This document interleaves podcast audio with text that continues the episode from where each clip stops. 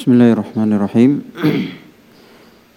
الحمد لله على إحسانه وشكر له على توفيقه وامتنانه أشهد أن لا إله إلا الله وحده لا شريك له تعظيما لشأنه وأشهد أن محمدا عبده ورسوله صلى الله عليه وعلى آله وصحبه وإخوانه أما بعد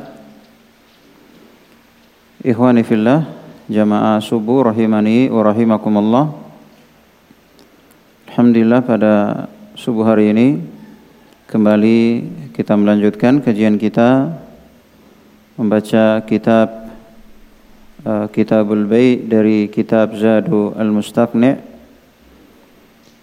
Uh, sebagaimana pada pembahasan sebelumnya kita telah menjelaskan uh, bagan-bagan dari kurikulum ilmu agama yang kita pelajari yang kita akan pelajari dan telah kita sebutkan uh, kurikulum pada fikih Hambaliyah dan uh, Syekh Ibn Uthaymin rahimahullahu taala juga menyebutkan kurikulum pada fikih Hambaliyah. Ya, beliau uh, sebutkan uh, ada lima buku kurikulum dalam fikih Hambaliyah. Yang pertama kitab yang sedang kita baca yaitu kitab Zadul Mustaqni. Ini kitab yang pertama. Kemudian kitab yang kedua yaitu kitab uh, Umdatul Fiqh. Ya, kitab yang kedua yaitu uh, Umdatul Fiqh. Kemudian kitab yang ketiga yaitu uh, Al-Muqni, ya, kitab Al-Muqni. Ya, kitab yang keempat uh, Al-Kafi dan kitab yang kelima yaitu Al-Mughni. Ini uh, kurikulum uh, fikih Hambaliyah yang disebutkan oleh Syekh Muhammad bin Salih Al-Utsaimin rahimahullahu taala. Mungkin kita tuliskan ya supaya lebih jelas. Taib. Ini uh, lima lima buku yang uh, silsilatul durusul fiqh al-hambaliyah inda Syekh Ibn Taimin rahimahullah saya kurikulum uh, kurikulum fikih uh, apa namanya di berdasar atau uh, oleh Syekh Ibn Taimin rahimahullah. Yang pertama kitab Zadu Al-Mustaqni. Kitab Zadu Al-Mustaqni. Uh, kitab yang sedang kita baca. Kemudian yang kedua Umdatul Fiqh. Kitab yang kedua yaitu Umdatul Fiqh yang ketiga uh, al-muqni al-muqni yang keempat al-kafi yang kelima al-mughni.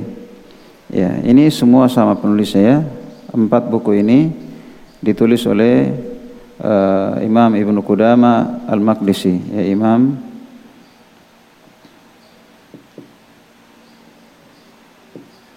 Al-Maqdisi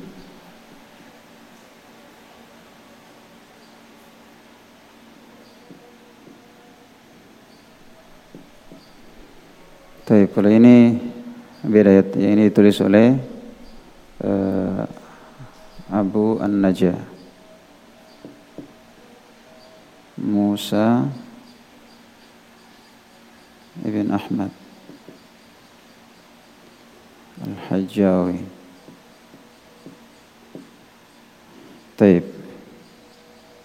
Jadi dari lima buku ini Empat ditulis oleh satu orang yaitu Imam Ibnu Qudama Al-Maqdisi. Ya Imam Ibnu Qudama Al-Maqdisi. Itu Umdatul Fiqh Al-Muqni Al-Kafi Al-Mughni.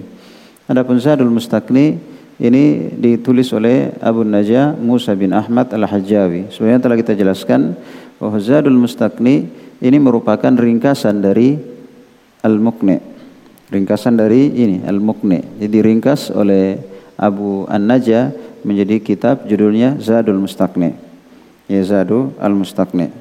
Dan uh, Syekh Ibn Thaymin rahimahullah punya buku ya yang merupakan syarah Zadul Mustaqni yang berjudul Syarhul Munti ya Syarhu Al-Munti. Jadi kalau dia mau baca langsung ke sini saja langsung empat ini tidak ada masalah karena ini merupakan ringkasan dari Al-Muqni. Tapi kalau dia mau baca sebagai apa namanya eh, kayak pra prafikih begitu, ah, bagus dia baca Zadul Mustaqni. Ya. Ini sengaja kita sebutkan supaya dalam pelajaran yang kita pelajari itu uh, arah yang kita tuju itu jelas ya. Jadi itulah gambaran uh, kita dalam mempelajari uh, fikih dan kita dalam fikih Hambaliyah. Uh, kurikulum uh, pelajaran di kurikulum uh, fikih Hambaliyah. Taib.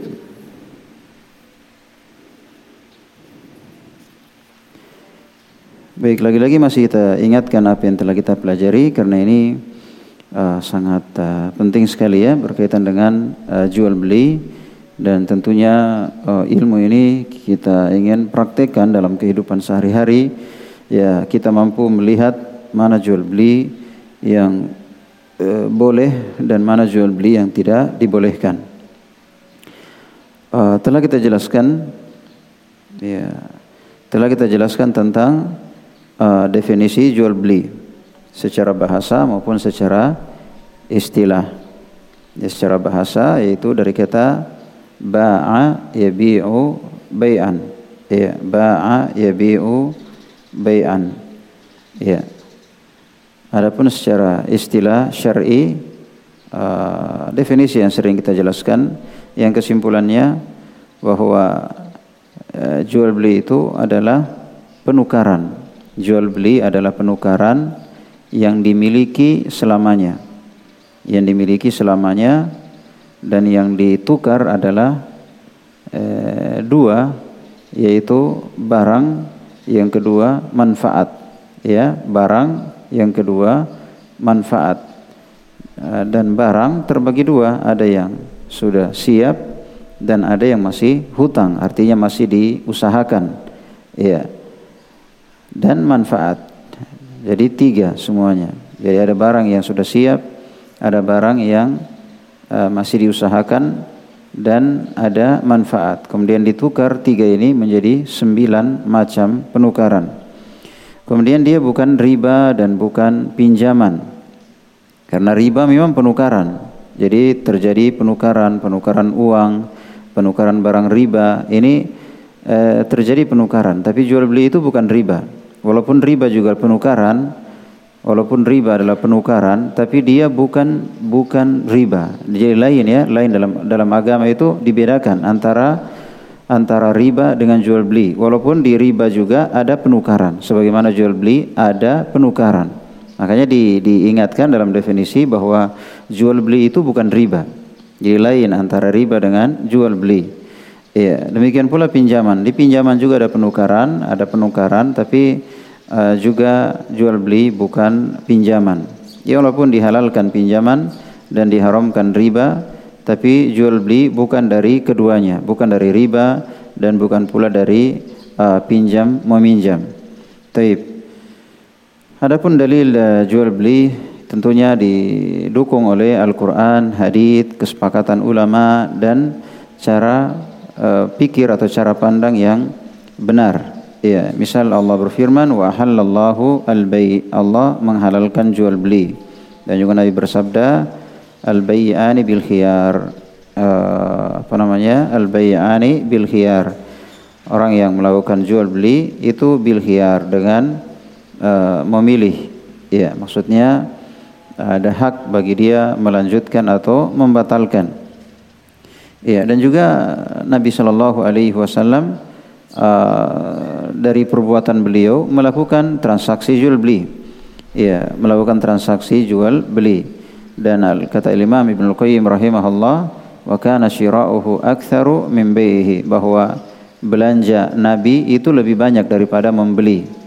Artinya ternyata dari perbuatan Nabi juga Nabi melakukan transaksi jual beli dan beliau lebih banyak membeli daripada menjual. Iya. Uh, dan kesepakatan ulama bahwa jual beli merupakan sesuatu yang dibolehkan dan disyariatkan. Iya. Karena kemudian yang berikutnya cara pandang yang benar yaitu secara akal atau secara pandangan benar uh, orang itu ingin memiliki yang di tangan orang lain. Ya kan? Ingin memiliki yang di tangan orang lain. Iya, tidak mungkin dia mencuri atau dia merampas atau dia mengambil paksa di tangan orang lain. Maka cara pandang yang benar ada uh, suatu transaksi yang apa namanya membolehkan untuk memiliki apa yang di tangan orang lain. Itulah yang disebut dengan jual beli. Taib. Dan telah kita bahas tentang akad jual beli. Bahwa akad jual beli itu bebas, artinya mau model gimana saja yang jelas artinya secara urf, secara kebiasaan dianggap akad, maka dia sah. Dan telah kita jelaskan bahwa akadnya terbagi dua macam, ada akad qauliyah, ada akad fi'liyah. Ya, ada akad qauliyah, ada akad fi'liyah. Qauliyah maksudnya ucapan dari penjual maupun pembeli, ya ijab dan kabul atau fi'liyah. Fi'liyah artinya saling memberi. Ya penjual beli barang, apa penjual memberikan barang, pembeli me menyerahkan uang tanpa ada pembicaraan. Ini namanya fi'liyah. Jadi akad itu mungkin ada ucapan dan mungkin tidak ada ucapan, tidak ada pembicaraan sama sekali. Itu sah sebagai akad, ya. Dan akad yang ucapan macam-macam bentuknya. Ada yang penjual eh, duluan bicara, kemudian dijawab oleh pembeli. Ada yang pembeli duluan bicara, kemudian dijawab oleh penjual. Ya ada yang ketika penjual berbicara langsung direspon oleh pembeli. Ya ada yang pembeli masih berpikir kemudian uh, meresponnya ya kan? Ya ini uh, apa namanya kondisi-kondisi kauliyah yaitu akad yang merupakan eh, uh, ucapan ya kecuali uh, terputus ya terputus dengan uh, apa namanya karena waktu yang lama begitu uh, kemudian atau mungkin dia sibuk dengan sesuatu yang lain sehingga uh, akad ya yang terjadi pada awalnya itu adalah uh, akad yang terputus. Maksudnya ketika uh, pembeli ini uh, ingin uh, menawar atau berbicara lagi tentang uh, pembelian barang maka berarti dia uh, melakukan akad yang baru Kemudian yang berikutnya yaitu yang ketiga tentang uh, syurutul bay. Ya, syarat-syarat jual beli. Telah kita jelaskan bahwa syarat jual beli itu ada uh, tujuh macam ya, ada tujuh macam, ada tujuh syarat, ya ada tujuh syarat. Uh, syarat yang pertama adalah saling ridha. Ya, syarat yang pertama uh, adalah saling ridha. Iya.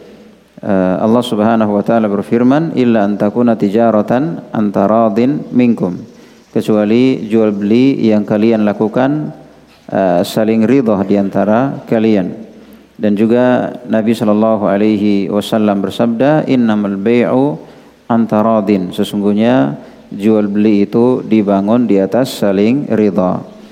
Maka uh, tidak boleh ada paksaan tidak boleh ada uh, pemaksaan kecuali dengan hak kecuali dengan hak.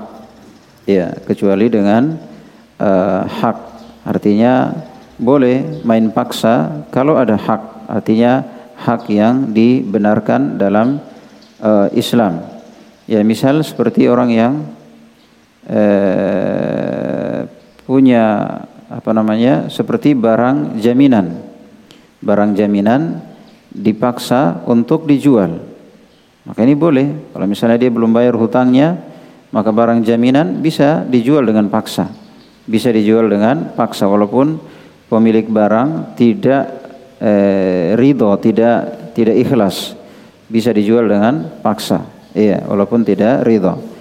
Misal juga ya berkaitan dengan urusan pemerintah ya untuk maslahat umum, ya maka bisa mereka membeli atau menjual dengan paksa Ya, demikian pula eh, pada hal yang memang eh, tidak bisa dipisahkan seperti yang kita contohkan eh, beberapa bersaudara berserikat dalam sebidang tanah misalnya yang tidak bisa dipisahkan tanah itu tidak bisa dipecah mungkin karena kecilnya ya mungkin ada lima bersaudara. Salah seorang saudara tidak bersedia untuk menjual. Ya kan? Sementara empat sudah sepakat. Maka yang satu ini walaupun dia tidak ridha maka bisa dijual dengan paksa. Karena untuk uh, kemaslahatan bagi semuanya. Jadi intinya uh, selain dari itu adalah jual beli harus dibangun di atas saling ridho. Jadi tidak boleh ada keterpaksaan, tidak boleh ada rasa malu-malu, tidak boleh ada rasa tidak enakan. Ya ini semuanya membuat jual beli tidak sah. Karena harus tulus, harus ikhlas dalam jual beli. Tidak boleh karena tidak enak, ya sudahlah. Karena malu, ya sudahlah. Karena segan, ya sudahlah. Ya, karena terpaksa, ya sudahlah, ya kan? Tidak boleh dalam jual beli seperti itu. Harus dari pembeli maupun penjual sama-sama ridho. Iya, ini syarat yang pertama. Syarat yang kedua, uh, uh, ayakun al-akid uh, jaiz jaiza tasarruf bahwa orang yang melakukan transaksi itu uh, boleh melakukan transaksi. Sudah kita bahas ya berkaitan dengan orang yang melakukan transaksi itu ada berapa syarat harus terpenuhi padanya ada empat syarat. Dia harus balik, akil, kemudian eh, hur yaitu merdeka dan rasyid. Rasyid artinya pandai dalam menjaga hartanya. Jadi balik dewasa ya. Dewasa itu ada berapa tandanya? Kalau laki-laki ada tiga tanda sudah mimpi basah ya kan atau sudah tumbuh rambut di sekitar uh, kemaluan atau sudah berusia 15 tahun. Ya sudah berusia 15 tahun. Salah satunya kalau sudah ada berarti anak tersebut sudah dewasa. Ya kalau perempuan ditambah lagi satu yaitu atau dia sudah haid, maka itu sudah dewasa. Jadi walaupun masih umur 10 tahun ya kalau sudah mimpi basah atau sudah haid bagi perempuan maka sudah uh, dewasa. Jadi tidak mesti semuanya, salah satunya yang disebutkan kalau sudah tampak berarti sudah dewasa. Iya.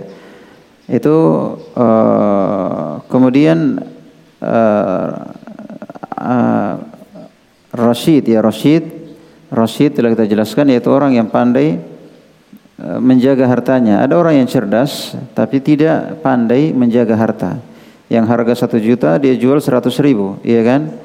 Yang harga 100 ribu dia beli 1 juta. Ini orang yang tidak pandai dalam dalam urusan harta. Ya.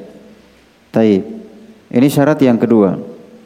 Ya kecuali anak kecil, anak kecil ya, boleh misalnya dia beli kelereng, dia beli mainan, ya, dia beli karet misalnya uh, permen itu boleh kalau skalanya skala anak kecil.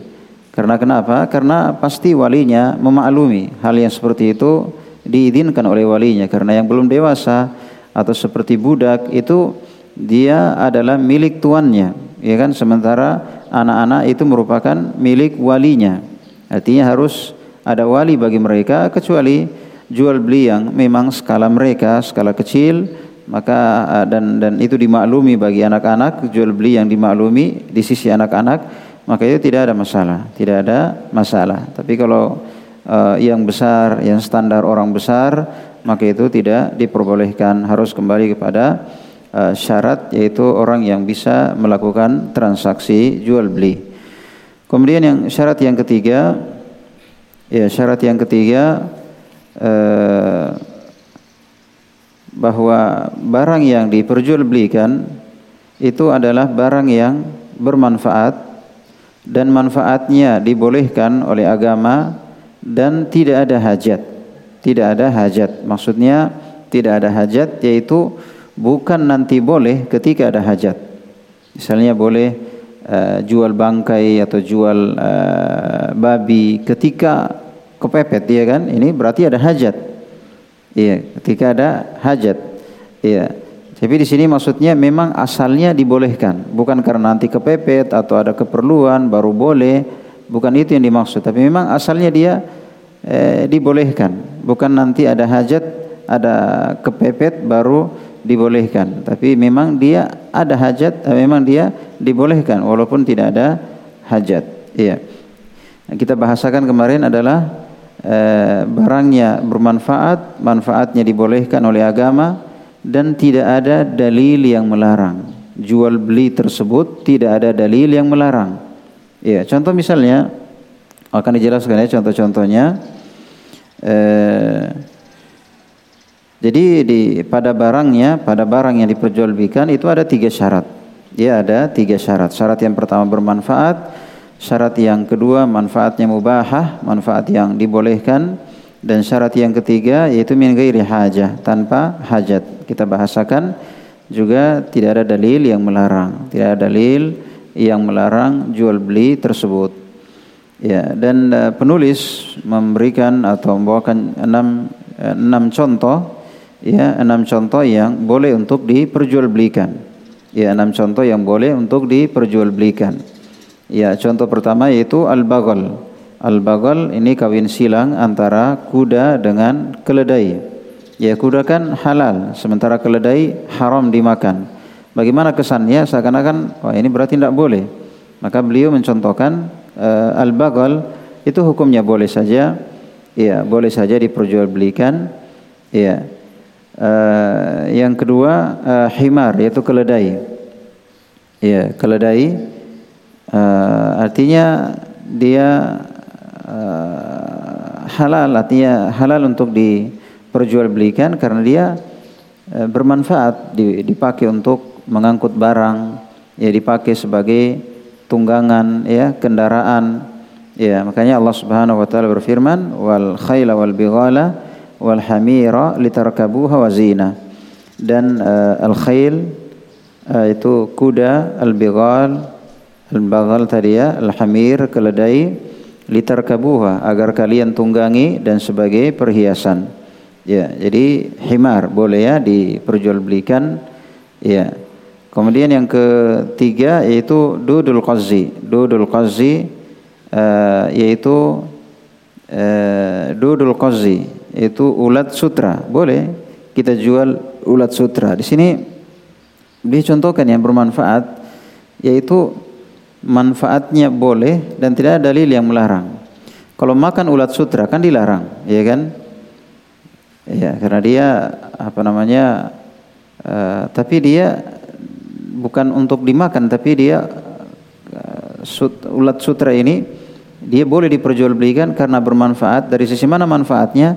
Dari sisi ulat nanti ini ketika ulat ini dia akan mengeluarkan sutra, ya kan? Dia akan mengeluarkan sutra. Itu kan manfaat sehingga diambil sutranya bisa dipakai bisa dijual ya kan berarti ulat ini bukan untuk dimakan tapi manfaatnya karena dia akan mengeluarkan sutra dan tidak ada dalil yang melarang tidak ada dalil yang melarang. Iya. Karena kita akan sebutkan nanti bahwa ada yang bermanfaat ada yang bermanfaat manfaatnya boleh tapi ternyata ada dalil yang melarang. Ada dalil yang melarang. Misalnya seperti bisnis kucing ya kan? Kucing bermanfaat. Manfaat misalnya menangkap tikus atau misalnya sebagai hiburan ya karena ada orang yang hobi kucing iya kan tapi walaupun dia bermanfaat dan manfaatnya boleh tapi ternyata ada dalil yang melarang gitu ya. Ada dalil yang melarang. Demikian pula anjing. Demikian pula anjing. Jadi kucing itu bisa istilahnya bisa kita kita pelihara bisa kita kita manfaatkan. Yang dilarang jual beli. Karena memang ada ada dalil khusus melarang jual beli kucing. Jadi kalau dimanfaatkan selain diperjualbelikan hukumnya boleh iya jadi ada barang-barang itu dia eh, boleh dipakai, boleh dimanfaatkan, boleh dipelihara, tapi ternyata dilarang untuk diperjualbelikan. Dilarang untuk diperjualbelikan. Kenapa? Karena ada dalil yang melarang. Ada dalil yang melarang. Nabi SAW melarang dari uh, al-ambail hirrah yaitu jual beli kucing. Ya, demikian pula anjing. Sebagian anjing itu anjing bermanfaat, misalnya untuk menjaga tanaman, kebun, uh, rumah atau dipakai untuk berburu, ya kan? Nah, tapi ternyata ada dalil yang melarang jual beli anjing. Nah, Nabi sallallahu alaihi wasallam ambai al kalbi wa thamani. Nabi SAW melarang dari jual beli anjing dan harganya. Jadi bisa bisa kita piara anjing misalnya untuk menjaga kebun atau untuk dilatih berburu atau dan semisalnya ini boleh saja sebagaimana boleh kita pelihara kucing.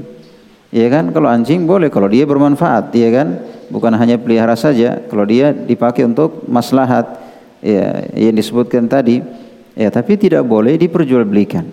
Ini masya Allah ilmu ya. Jadi ada sesuatu yang boleh kita pergunakan, tapi dilarang untuk memperjualbelikan. Ya, dilarang untuk memperjualbelikan. Ya. Karena ada dalil yang melarang. Karena ada dalil yang melarang. Taib. Semisal dengan yaitu uh, disebutkan di sini dudul qaz yaitu ulat sutra ya ulat sutra. Itu seperti menjual misalnya orang biasanya kan jual madu ya kan? Ini jual lebah. Ya jual lebah. Jadi bukan jual madunya ya. Sama, sama tadi jual sutra. Bukan sutranya yang dijual ulatnya yang dijual ulat sutra. Kalau sutra jelas bermanfaat. Tapi sekarang ulatnya nah eh, jawabannya dia bermanfaat karena mengeluarkan sutra dan tidak ada dalil yang melarang. Sama dengan menjual lebah. Lebah ini akan mengeluarkan madu ya kan? Masya Allah madu itu jadi manfaatnya dia bukan untuk dimakan lebahnya ya kan? Tapi untuk uh, dia mengeluarkan madu dan madu ini bermanfaat dan tidak ada dalil yang melarang. Tidak ada dalil yang melarang.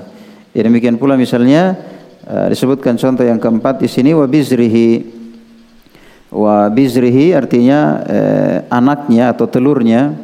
Jadi ada misalnya ulat sutra yang masih eh, anaknya itu atau masih telurnya, itu boleh dijual. Bukan untuk dikonsumsi tapi eh, nanti dipelihara ketika dia besar akan mengeluarkan sutra. Ini kan manfaat, ya kan? Ini kan manfaat. Ya. Ini manfaat dan tidak ada dalil yang tidak ada dalil yang melarang. Iya. Yang kelima yang beliau sebutkan di sini yaitu al-fil. Al-fil artinya gajah. Ya, bukan untuk dimakan, ya. Dia dijual bukan untuk dimakan, tapi dipakai untuk tunggangan, ya, mengangkut barang. Ya, maka ini manfaat. Ini manfaat, manfaatnya boleh, tidak ada dalil yang melarang. Misalnya uh, jual jual uh, monyet, monyet. Boleh nggak jual monyet? Hmm, boleh nggak jual monyet? Apa hukumnya bisnis monyet?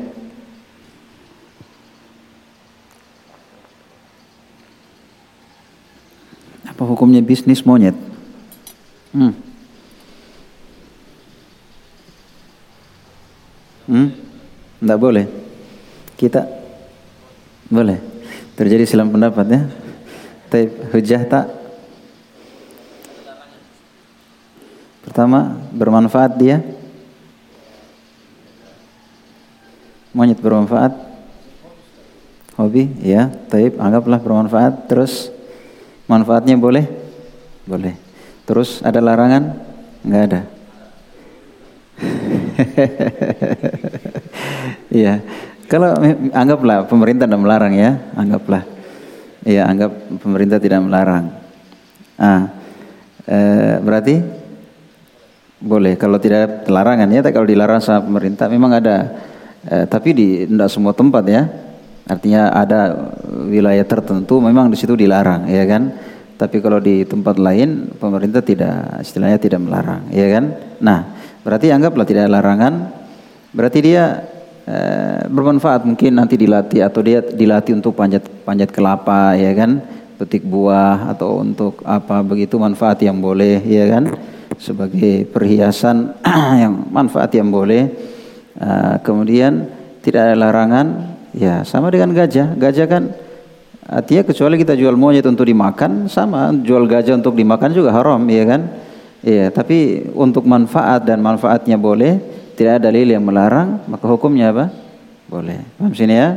Tidak ada dalil yang melarang, maka hukumnya adalah boleh. Iya. Gitu ya. Jadi lihat pemanfaatannya, manfaatnya boleh apa tidak, kemudian tidak ada dalil yang melarang. Ya, jadi hukumnya boleh, ya hukumnya boleh. Taib. Kemudian yang keenam yang beliau sebutkan, yang beliau sebutkan dari uh, yang boleh diperjualbelikan, yang kesannya seperti tidak boleh begitu, ya maka beliau sebutkan contohnya uh, yang keenam itu seperti uh, sibaul bahaim, ya sibaul bahaim alati tasluhu lis-sayd, ya yaitu uh, binatang buas yang dia sudah terlatih untuk berburu, sudah dilatih untuk berburu. Ya, misalnya ya binatang buas seperti uh, misalnya harimau misalnya ya. Harimau sudah terlatih ya untuk berburu. Apa hukumnya diperjualbelikan? Boleh saja karena bermanfaat, sudah pintar, tidak ada dalil yang melarang. Sama dengan anjing, sudah pintar berburu, ya, tidak ada dalil yang uh, anjing ada ya. Ada ya anjing anjing ada dalil yang melarang. Taib. Anjing ada ya. Nah, harimau misalnya, ya macan tutul atau misalnya dia latih elang, elang, burung elang. Ya kan? Memang kalau elang dimakan haram, ya kan? Tapi dia sudah terlatih bisa menangkap uh, buruannya, ya. Uh, tidak dalil yang melarang, ya kan? Tidak dalil yang melarang. Ya, tidak dalil yang melarang. Ya.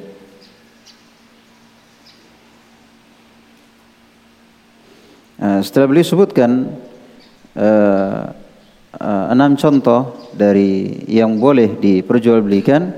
Kalau kita lihat dari enam ini, dari enam contoh yang beliau sebutkan, kesimpulannya kembali kepada syarat yang ketiga yang telah kita bahas. Apa tadi? Barang yang diperjualbelikan pertama manfaat. Yang kedua manfaatnya boleh. Ya, bukan manfaat yang dilarang oleh agama. Yang ketiga tidak ada dalil yang melarang. Itu kriteria dari barang yang diperjualbelikan. Lihat kepada manfaatnya ya manfaatnya itu boleh apa tidak kemudian enggak dilarang oleh agama. Kemudian yang ketiga enggak ada dalil yang melarang.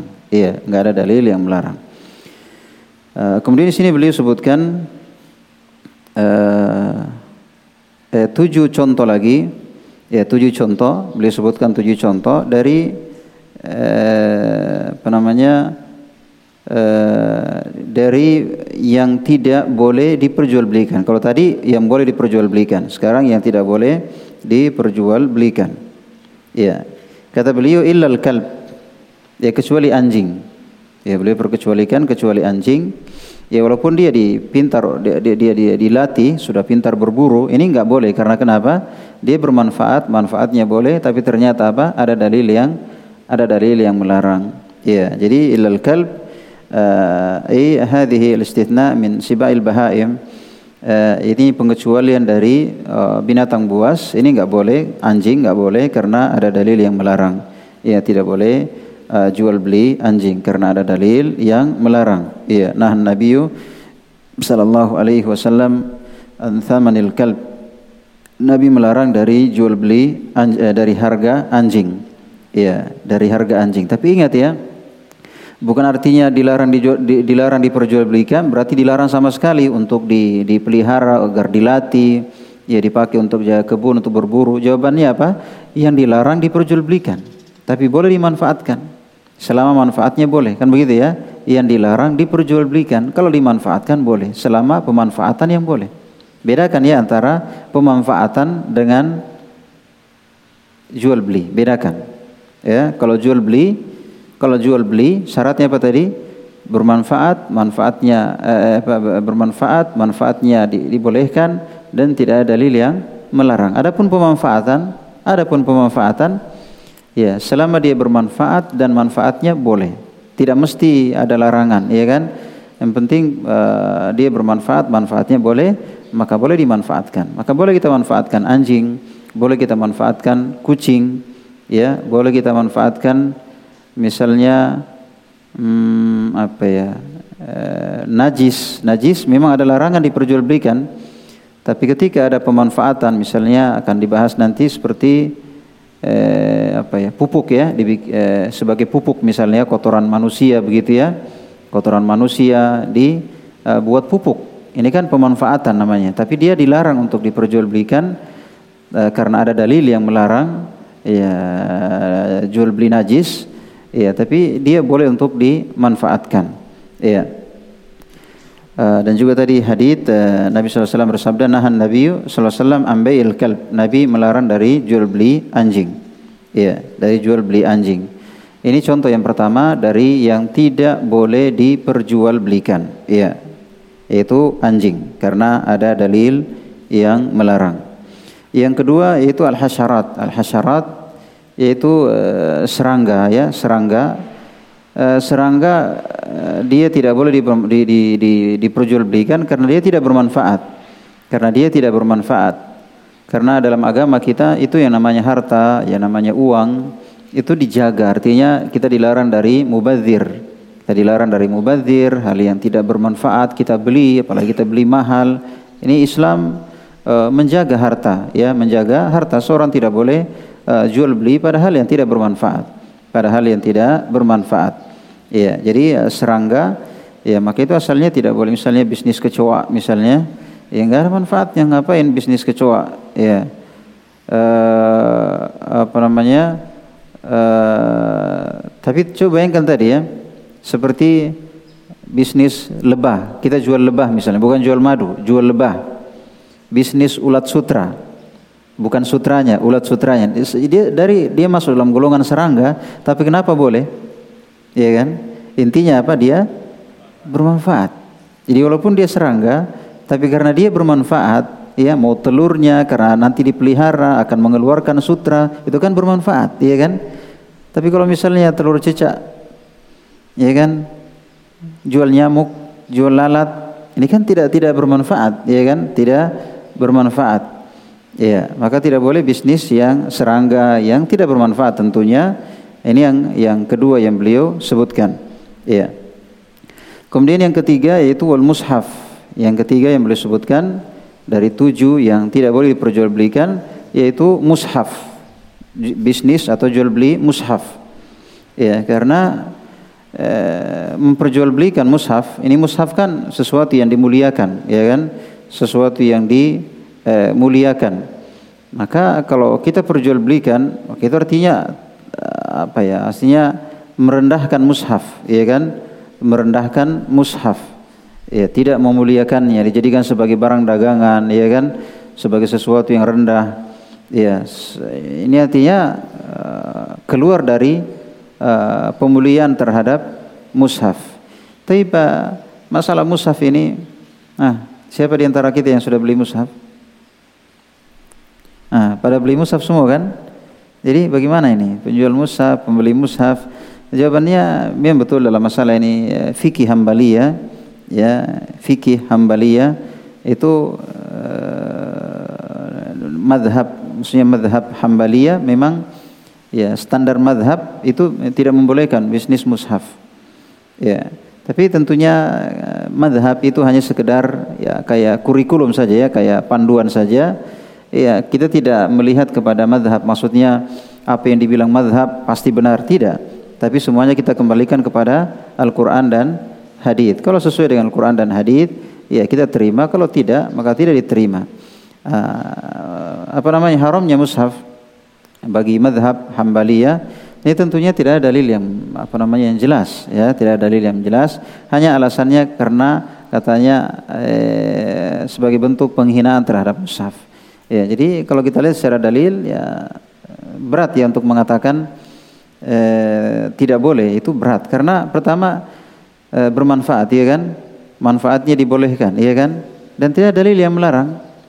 Tidak dalil yang melarang. Yang boleh secara hajat Ya, jadi ini tidak bisa kita terima ya, Allah alam. Uh, saya pribadi dan uh, tentunya sebagian ulama atau banyak ulama turun temurun mereka bisnis mushaf artinya membolehkan hal ini, maka itu tidak ada masalah.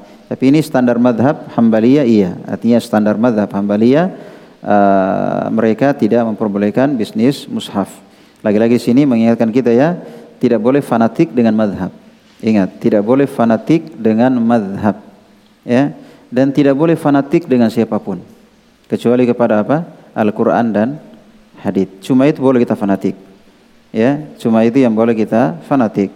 Ya kalau yang lain sekedar pendekatan sekedar apa namanya? Ya bimbingan arahan. Adapun apa yang diarahkan kita lihat kalau cocok diterima kalau tidak maka tidak diterima. Tapi kemudian yang keempat yaitu al-maitah. Yaitu bangkai. Yaitu uh, bangkai. Ya maka uh, ini ada dalil yang melarang uh, bangkai. Ya, jadi tadi kita bahas uh, walaupun dilarang untuk diperjualbelikan tapi boleh pemanfaatan. Boleh pemanfaatan. Misalnya uh, apa namanya? Uh, ayam mati misalnya dimanfaatkan untuk uh, sesuatu yang boleh untuk apa namanya? eh, pakan ikan lele misalnya uh, itu hal yang bermanfaat. Ya, tapi uh, ternyata ada dalil yang melarang. Ada dalil yang melarang uh, jual beli bangkai, ya kan? Jual beli uh, bangkai. Taib. Kemudian yang kelima yaitu uh, sirjin an najis. Sirjin an najis yaitu kotoran yang najis. Ya kotoran yang najis. Uh, kotoran yang najis berarti menunjukkan bahwa kotoran yang tahir, yang suci itu boleh. Ya. Kotoran yang suci itu boleh. Misalnya eh, kotoran ayam ya kotoran ayam atau sapi atau kambing apa yang dimakan dagingnya itu uh, suci kotorannya ya kan? Suci kotorannya. Nah, tapi kalau misalnya uh, menjual kotoran manusia ya kan? Ya menjual kotoran manusia. Ya ini hukumnya tidak boleh. Karena Nabi wasallam bersabda innallaha idza harrama syai harrama thamanah bahwa Allah Subhanahu wa taala ketika mengharamkan sesuatu maka Allah haram, Allah mengharamkan harganya. Allah mengharamkan harganya dan Allah mengharamkan najis. Ya, maka tidak boleh uh, bisnis uh, najis ya karena dia dilarang harganya. Ya. Uh, jadi kalau misalnya kotoran manusia dia bikin pupuk, maksudnya dia pakai untuk memupuk tanamannya, dan dia ambil saja dia minta atau dikasih atau dia ambil cuma-cuma tidak dia beli maka ini hukumnya boleh saja. Hukumnya boleh saja karena yang dilarang adalah diperjualbelikan. Adapun dia pakai pemanfaatan yang boleh untuk pupuk maka itu hukumnya adalah boleh saja. Iya. Ya tentunya walaupun yang lebih bagus dia pupuk dengan sesuatu yang suci seperti kotoran ayam ya kan? Kotoran uh, ayam dan semisalnya uh, walaupun boleh juga dia, dia memupuk dengan sesuatu yang yang najis. Ya karena larangan adalah pada memperjualbelikannya. Sementara pada pemanfaatan yang boleh itu hukumnya boleh saja. Kemudian yang keenam yaitu wal adhan an najisah. Wal adhan an najisah. Al adhan an najisah artinya eh, apa namanya eh, minyak. Ya minyak yang najis. Artinya uh, di zaman dahulu kan mereka minyaknya dari lemak, ya kan lemak kemudian dipanaskan jadi minyak. Jadi uh, misalnya ada hewan ya, ada kambing misalnya berlemak, nah itu dipanaskan, dicairkan sehingga menjadi minyak. Nah, bagaimana cara bagaimana hukumnya mengambil uh, lemaknya dibikin minyak sementara ini dari bangkai, ya kan? Dari bangkai dan bangkai itu najis. Ya, maka uh, tidak boleh. Ya tidak boleh uh, menjual atau bisnis uh, minyak yang diambil dari uh, lemak uh, yang najis. Ya seperti lemak bangkai. Ya seperti minyak dari lemak bangkai. Ini hukumnya adalah uh, haram. Ya. Terus misalnya saya tidak beli, misalnya kita tidak beli, tidak jual belikan, tapi pemanfaatan. Misalnya minyaknya kita pakai di zaman dulu kan belum ada uh, ter seperti ini ya. Misalnya kapal itu kan harus diminyaki supaya dia tidak meresap air ya kan, tidak meresap air. Dulu kapalnya pakai kayu ya kan. Maka minyak dengan air itu kan bertentangan ya, berlawanan. Maka dahulu mereka eh, orang-orang yang buat kapal itu mereka ambil lemak atau ya ya lemak dicairkan jadi minyak, kemudian mereka lumuri pada kapal, lumuri pada kapal. Nah, sekarang kita ambil dari misalnya kambing yang mati atau sapi yang mati ada lemaknya, kemudian kita ambil jadikan sebagai minyak, kemudian uh, kita lumuri kapal kita dengannya, maka hukumnya boleh saja, ya kan? Hukumnya boleh saja karena di sini tidak diperjualbelikan, tapi pada pemanfaatan yang dibolehkan, pada pemanfaatan yang dibolehkan. Taib.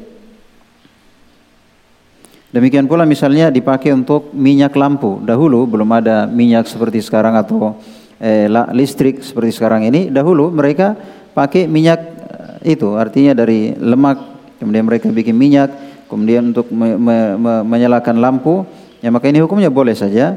Ya walaupun dia dari uh, najis karena yang dilarang adalah memperjualbelikannya adapun pemanfaatannya selama manfaat yang boleh maka itu boleh saja.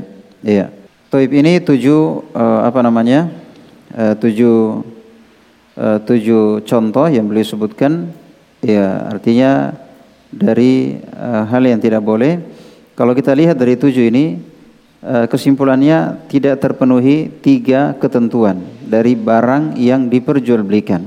Ya salah satunya atau uh, lebih dari itu yang jelas dari tiga itu ada yang tidak terpenuhi. Uh, syaratnya harus bermanfaat manfaatnya boleh dan tidak ada dalil yang melarang. Dari tujuh yang disebutkan ya ada yang tidak bermanfaat ada yang terlarang dalam agama untuk diperjualbelikan.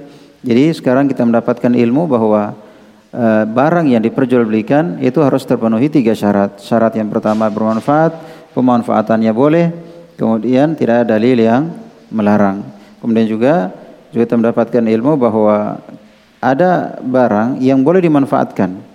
mungkin kita berikan atau kita minta, kita dapatkan dengan pemberian, boleh dimanfaatkan selama manfaatnya boleh, tapi ternyata dilarang untuk diperjualbelikan seperti anjing, kucing, eh, apa namanya, eh, najis, ya kan, eh, bangkai, ini dilarang untuk diperjualbelikan, ya, dilarang untuk diperjualbelikan dan dia dibolehkan untuk pemanfaatan yang yang boleh, ya.